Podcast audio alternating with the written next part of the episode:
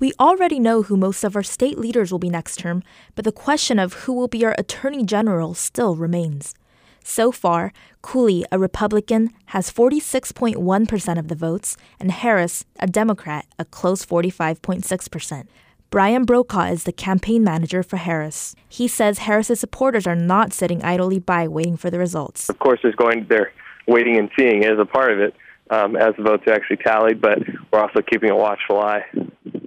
The campaign quickly sent out 1,500 volunteers to county registrars' offices all around the state to make sure that every vote is counted. Brokaw says he believes the race will ultimately turn around in their favor. We're very optimistic, and we believe that uh, the uncounted ballots are going to closely reflect um, the votes that were cast on election day. Representatives from Cooley's campaign cannot be reached by press time.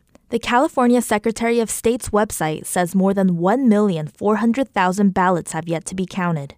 Maria Ventura is the spokesperson for the LA County Registrar's Office. She told us that in LA County alone, there are still 300,000 ballots left to count.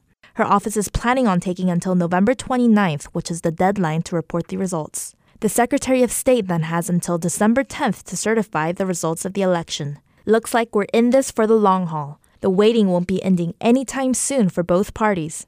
Esther King, Annenberg Radio News.